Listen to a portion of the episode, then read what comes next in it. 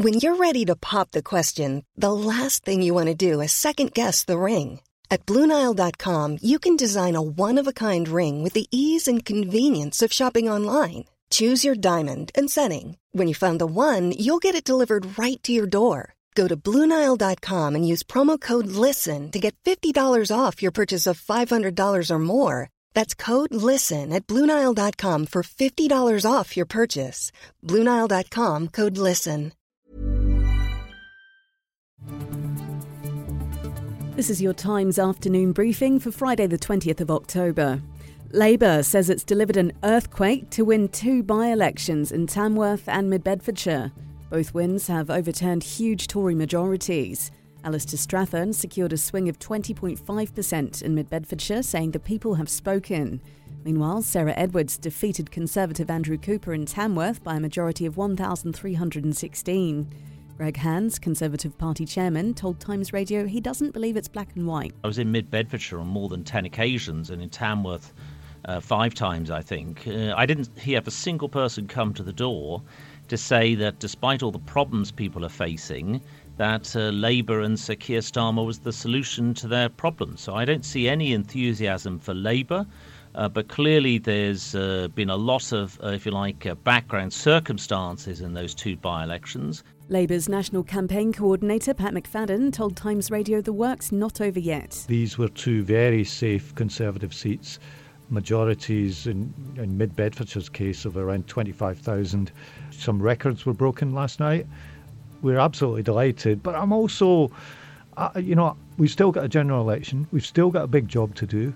Uh, so we will take our moment to celebrate this, but, you know, we'll be back at work Prime Minister Rishi Sunak and the Emir of Qatar have agreed on the urgent need to get humanitarian aid into Gaza, as it's hoped 20 aid lorries could go in later.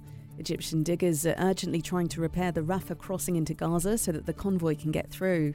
Shayna Lowe is a communication advisor with the Norwegian Security Council based in Jerusalem. While there may be an agreement to bring those trucks in to Gaza, we also need assurances that humanitarian workers will be able to access those supplies and be able to safely distribute them throughout Gaza. There's no way that humanitarian relief efforts can be made so long as there's ongoing airstrikes and bombardments inside of Gaza. Rishi Sunak's in meetings in Egypt today over fears the conflict could spread.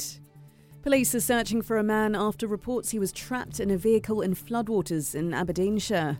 An alarm was, ra- was raised at 3am, and the public have been asked to avoid the area near the village of Marykirk for their own safety. Meanwhile, floodwater in part of the Scottish town of Brechin is reportedly up to the windowsills of most houses. Local resident Claire Robertson's there. She told Times Radio this hasn't happened before. It's just mental. I've never, I've never seen this. I mean, I've been born and bred and brought up in Brechin. I've mm-hmm. never, ever seen anything like this. I mean, I've seen River Street flooded previously. I've never seen it as bad as what it is today. Um, but I've just seen pictures on social media and things like that. I haven't ventured out. It's too dangerous. Land that was bought for HS2 north of Birmingham is set to cost the taxpayer more than £100 million when it's sold off below purchase price in the next few weeks. The government's set to sell the land as soon as possible to stop future governments from reversing the decision to cancel parts of the scheme. HS2 Limited had bought 2,900 acres of mostly agricultural land between Birmingham and Crewe at a premium, costing £205 million. That will be sold at market rates or even discounted. For more stories like this, you can listen to Times Radio throughout the day.